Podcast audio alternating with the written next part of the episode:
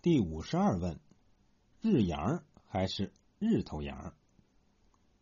周瑞家的拿了宫花走出门来，见金串仍在那里晒日阳呢。这个日阳值得注意，通行本也这样写，可是吉毛本在日与阳之间用朱笔添了一个头字，做日头阳。实际上，通行本采用底本的庚辰本在日与阳之间也旁添了一个头字，只是后人整理出版时。没有采用这个添改，蒙古王府本则直接写作日头阳，甲戌本作日阳，没有儿字。实际上这两个词都说得通。做日阳，《金瓶梅》中有这样写法。第九十三回说西门庆的女婿陈经济不好意思见王姓安，走在他门首房山墙底下，向日阳站立。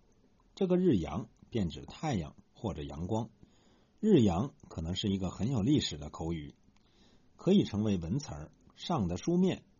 唐代大诗人白居易就有诗谓：“低平软褥卧藤床，鱼向前轩旧日阳。”在这里是做阳光使用，旧日阳就是晒太阳。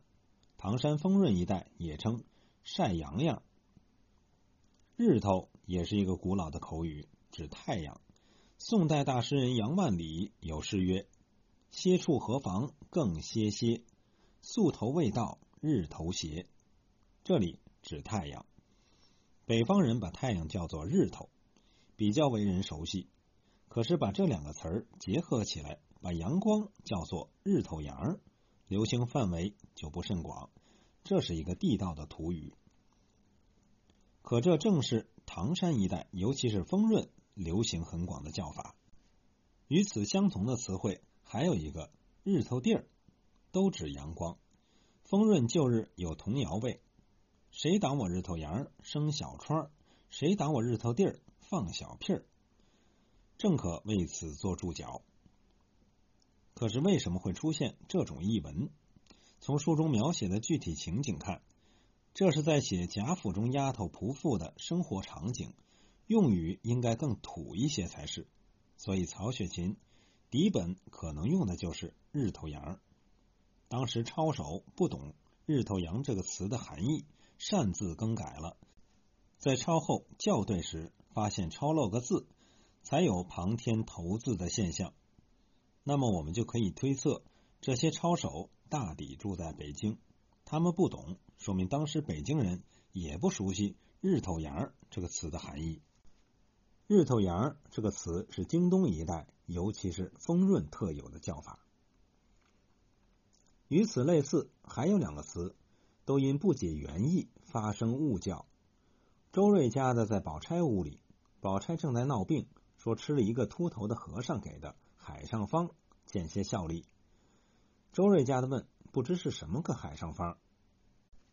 宝钗说：“东西药料都有限易得的。”只难得这“可巧”二字，在这个“有限”两字之下，周教本特意加了一个注，“有限”当是现成易得之意。可见教注者对待这个词仍然有些拿不准。可是通行本却做“东西药料一概都有限，只难得这‘可巧’二字”。吉毛本译作“有限”，可是又用红笔添改为“有限”，就是限制的“限”。是这样写，东西药料一概都有限，只难得可巧。其他本子也有做有限的，也有做有限的。前面是限制的限，后面是现成的现。区别在于，有的在有限后面有易得的三个字，有的没有。造成这种混乱的原因，一是抄手不懂词义妄改。二是各抄本所据之底本原就不同，这里我们不做过多探讨。我只问一下唐山或者丰润的朋友，如果让我们叫住这句话会怎么样？我想我们会径直采取吉毛本的文字，做东西药料一概都有限，只难得可巧。因为这个有限恰是我们习用的口语，至今也还在用。它意指不多，容易。不费事儿等等。如果做有限，也就是现在的现，不但词义不通，下面的易得的三个字也与它重复，完全可以不要。如果做有限，限制的限，下面易得的三个字也可不要。由此可见，这两个字应作有限，也就是限制的限，是《红楼梦》作者采用的丰润方言。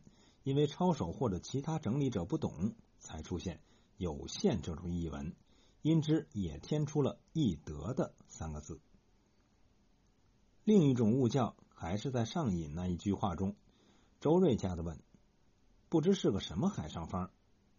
这句话在诸本中大体相同，只有甲戌本多了一个“那”字，写作不知是那个什么海上方。因为各本都没有那个“那”字，所以后来有整理者把甲戌本那个“那”字当做眼文删掉了。可是已有论者指出，在目前发现的十一个支本中，只有甲戌本、己卯本和庚辰本最接近曹雪芹的底本原貌，其他抄本都是由一个经过后人整理的底本抄录。其中甲戌本的年代又比其他两本稍早。那么我们就不能轻易删掉它上面的任何一字，在决定取舍之前，一定要仔细想一想，它为什么出现？它出现之后还成不成一句话？一般的讲，那个什么是不能成话的。可是如果放到丰润或者唐山老市区，这就是一句很普通的话语，甚至是一句极其常见的口头令。这里的什么？不读现代普通话读音，而是读它的本音，读作“石马”。早年间看唐山京剧团演出京剧《结镇国》，里面有一个日本军官，就把什么东西说成“石马东西”。那位演员可知定是唐山人。这个“妈”字如果做轻声处理，则表疑问，如“这是什么东西？”如果把“妈”字做去声，读音加重，则表否定。还是这一句，这是神马东西？其意义则为这不是个东西。把那个与神马组合在一起，即可表疑问，也可表否定，还可以作为类似古文中发语词那样的用法，本身没有什么意义，只是作为一句话的开头，比如。那个什么，我和你说个事儿。什么两字，即读之则为啥？因之现代丰润和唐山老市区人多说为那个啥。它的用法也和什么一样。如把啥字读平声，则表疑问。比如这是沙，意思是这是什么东西？如果如果把啥字做去声读，则表否定。还是这一句，这是煞。只因字音变化，它的意思就变为这不是个东西。它也常作为一句话的开头，本身没有意义。